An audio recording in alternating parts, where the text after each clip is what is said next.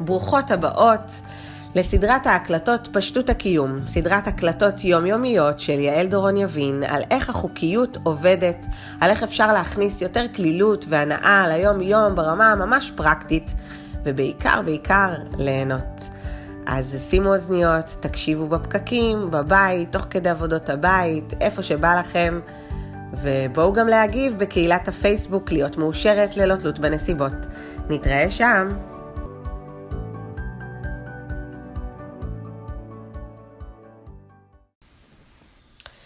הכוח של הרגשות. המון פעמים, בגלל שהגעתי ממקום מאוד רציונלי לכל התוכן הזה, אז היה בי את העניין הזה של מה אני רוצה, ושל ללכת באמת למקומות האלה של העטיפות. של הדברים שאני רוצה, תוצאות בחיים שלי. והרבה מאיתנו חושבים ככה, אנחנו חושבות המון פעמים מהמקום הזה של אני רוצה עכשיו להצליח בעבודה, או אני רוצה עכשיו שההורות שלי תהיה נקייה יותר. ותכלס זה המון פעמים מגיע גם מרגשות לא נעימים. זה מגיע מביקורת עצמית, זה מגיע מתלונה שלנו על עצמנו. אז המודעות שבינינו ילכו מיד לראות מה אני יכולה לעשות כדי לשנות, והאחרות לפעמים ילכו ליותר ויותר ביקורת עצמית, לבאסה, לתדר נמוך, לשיתוף של חברות בתלונות, שגם זה טוב, כי כשאני מבטאת ואני משתפת, זה גם עוזר לי, אנחנו נדבר על זה באחד הפרקים הבאים.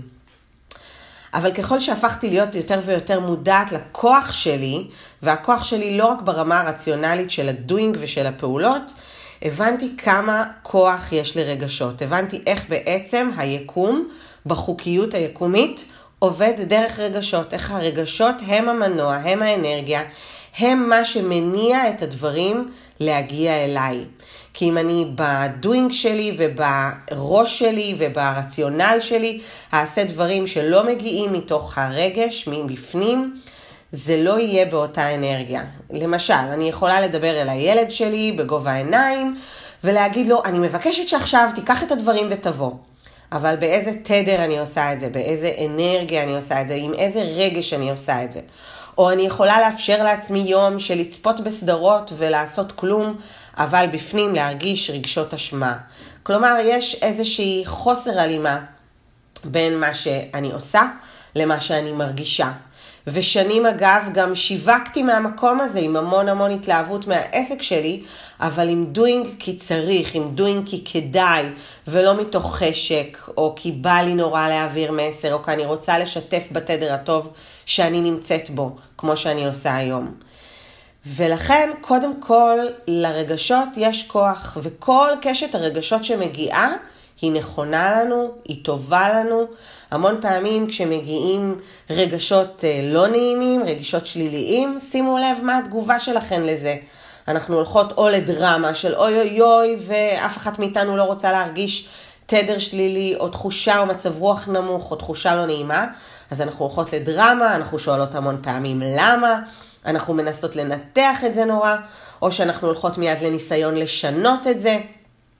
אם זה דרך מוזיקה או תנועות של הגוף, או מנסות ככה לדבר עם חברות ולשדר עסקים כרגיל ולהגיד לעצמנו שזה כלום, או אם אנחנו דוחות את הרגשות השליליים בדרך אחרת ופשוט ממשיכות הלאה ואומרות נכון, אני מרגישה עכשיו איזשהו רגש שלילי, זה אגב מגיע המון פעמים דרך הגוף, דרך קיבוץ של הגוף, תחושה מכווצת, תחושה אה, שהגוף ככה ירוד כולו ונמוך.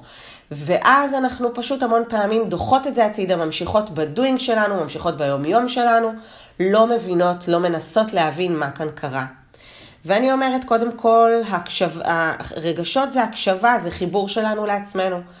ואנחנו יכולות דרך זה לתת לעצמנו קודם כל לגיטימציה להרגיש הכל ולהבין שקשת הרגשות כאן לא סתם, ואחר כך להבין דרך זה, אוקיי, ככה אני לא רוצה להרגיש, אז מה בעצם אני כן רוצה להרגיש? ופה כבר החוקיות היקומית נכנסת לעניינים, ואנחנו נדבר על זה עוד בהמשך, שכל דבר שקורה לי נועד בשביל שאני אבין מה אני לא רוצה להרגיש, ומתוך זה, כי זה יותר קל לנו להגיד מה אני לא רוצה, ומתוך זה להבין מה אני כן רוצה להרגיש. ואפילו איפה כבר אני מרגישה ככה. כי המוח שלנו חושב בהכל או כלום. אז אם אני רוצה להרגיש רגועה, אני מיד אגיד לעצמי שאני בן אדם לא רגוע, או אני כרגע בתקופה הזאת לא רגועה. אבל אם אני מבינה שאני רוצה להרגיש רגועה, אז אני מתחילה לחפש איפה כן רגוע לי, ואני גם מייצרת לעצמי ככה רגעים של רוגע. אני מתחילה לראות שאני רגועה כשאני שותה איזה כוס קפה לבד עם עצמי, או כשדיברתי עם חברה, או שפתאום בהיתי באיזה עלה בדרך לאנשהו. ואם אני מתחילה לכוון את המיקוד שלי לרגשות שאני רוצה, משהו באנרגיה מתחיל להשתנות, משהו ביקום מתחיל להשתנות, ובשביל זה זה מצוין שגם מגיעים רגשות פחות טובים, רק בשביל שלפעמים אני אבין מה אני כן רוצה, גם שימו לב, מבלי לשנות את זה.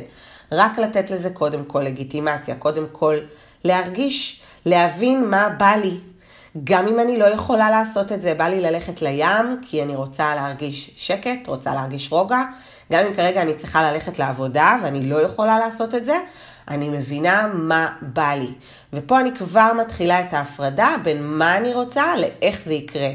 וברמה הארצית המון פעמים אנחנו הולכות לדוינג, ואנחנו הולכות, אני הלכתי לשם לפחות בעצמי בעבר, המון פעמים לאיך זה יקרה, והמון פעמים כשמתאמנת באה אליי ואומרת לי אני תקועה, זה המון פעמים מהמקום הזה שהיא הלכה לאיך אני משנה, איך אני פותרת, איך אני עושה, שזה נהדר שהראש שלנו בכלל חושב על זה ולא רק נתקע בתלונה או בביקורת האישית, אבל המון פעמים האיך הוא גם תוקע אותנו כי אנחנו לא יודעות, וברמה הארצית גם התודעה שלנו צרה, אנחנו לא יודעות איך זה יקרה, אבל אם אני כן אחשוב מה אני רוצה להרגיש, אני כבר פותחת כאן איזשהו אה, תדר חדש, אנרגיה חדשה שנשלחת ליקום.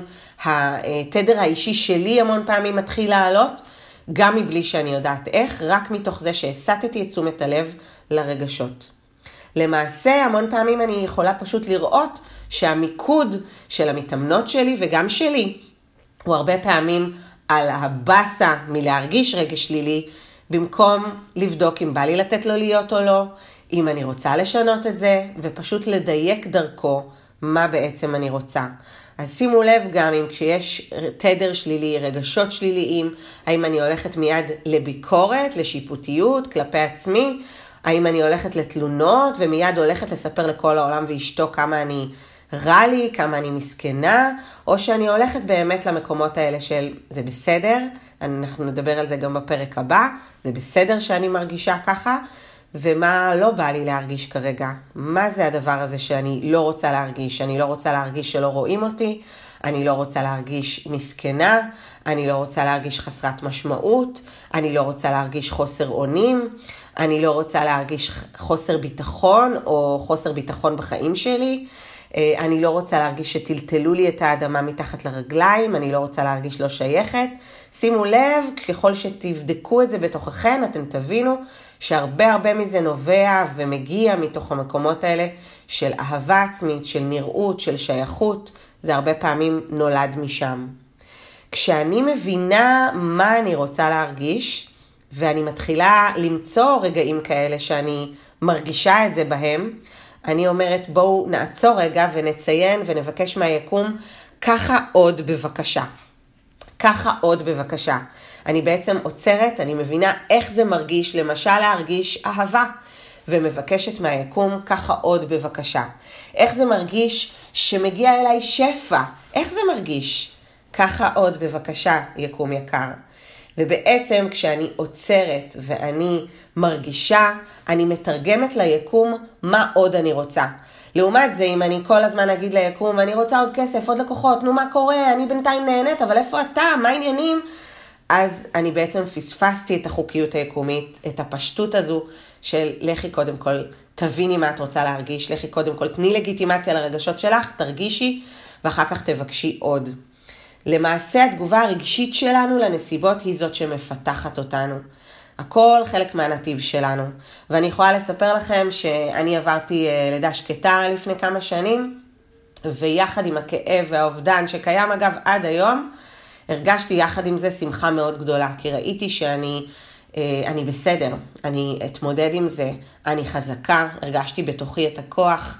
וזה מילא אותי באושר, ואז הבנתי שהאושר הזה ממש לא תלוי בנסיבות הקשות, ואז הרגשתי עוד יותר התפתחות מאוד מאוד גדולה, והמון פעמים הזרימו אליי כל מיני פסיכולוגים ומומחים וטענו שאני מכחישה, אבל אני ידעתי שבתוך תוכי יכול לגור גם כאב וגם שמחה, יכולות, יכולים שני הרגשות האלה לגור ביחד, וזה נתן לי תובנה שבאמת אין או-או, אלא יכול להיות גם וגם, וברגע שיש גם וגם, אז אני פשוט נותנת להכל להרגיש, ומתוך זה אני מדייקת.